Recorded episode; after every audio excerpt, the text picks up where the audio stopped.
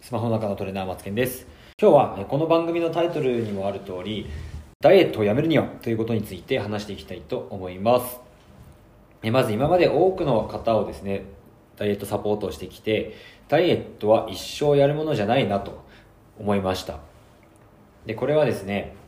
食事制限とか糖質制限脂質制限などをやることによって食事が怖い炭水化物を食べたら太る気がする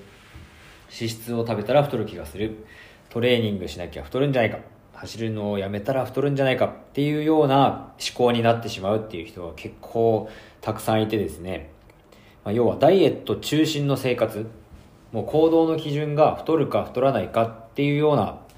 判断になっているっていう方が非常に多いなと。そういう印象を受けました。でそんな生活をですね何年も何年も続けていると疲れやすくなるとか日常生活が辛いとかそれから動くための活力がなくなる。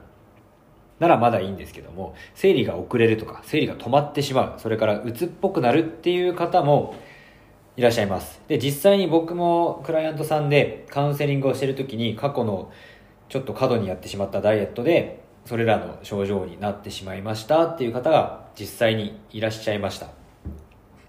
で、ダイエットってまあ、体重を減らすことにフォーカスしがちなんですけれども本来の目的ってもっと綺麗に見られたいとか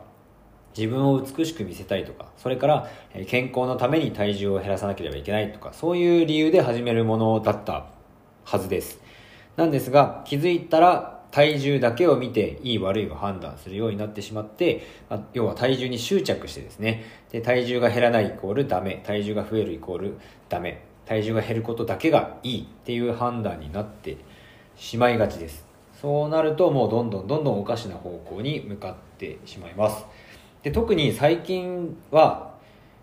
それこそ制限ダイエットですね。糖質制限脂質制限とか、まあ、食事を我慢するものだっていう認識が結構蔓延してたりあとは単品で置き換えりんごバナナキノコとか置き換えだけのダイエットなどが流行っています。でこういうのが流行ってて確かにやれば体重はすぐ減りやすいんですけどもそれを何ヶ月も続けてしまうことによって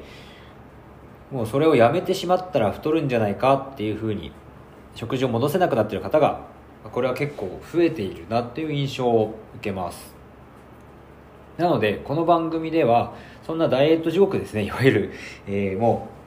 うどうしたらいいかわからない。お手上げっていう状態の方にそこから抜け出してもらう。ダイエットをやめて普通に生活してもらうための様々な情報を提供していきたいと思っています、まあ、僕が実際のエピソードを紹介したりですね知識を紹介したりそれから他の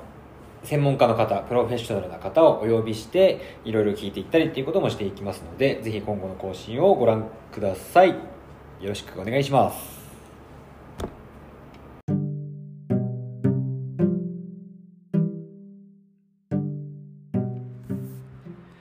本日も聞いていただきありがとうございました。ご感想、ご質問などはインスタグラムのコメント欄にお願いいたします。また、365個の動画、京トレを無料で発信している LINE 公式アカウントもやっております。こちらもぜひご登録の上、自宅ダイエットを充実させてください。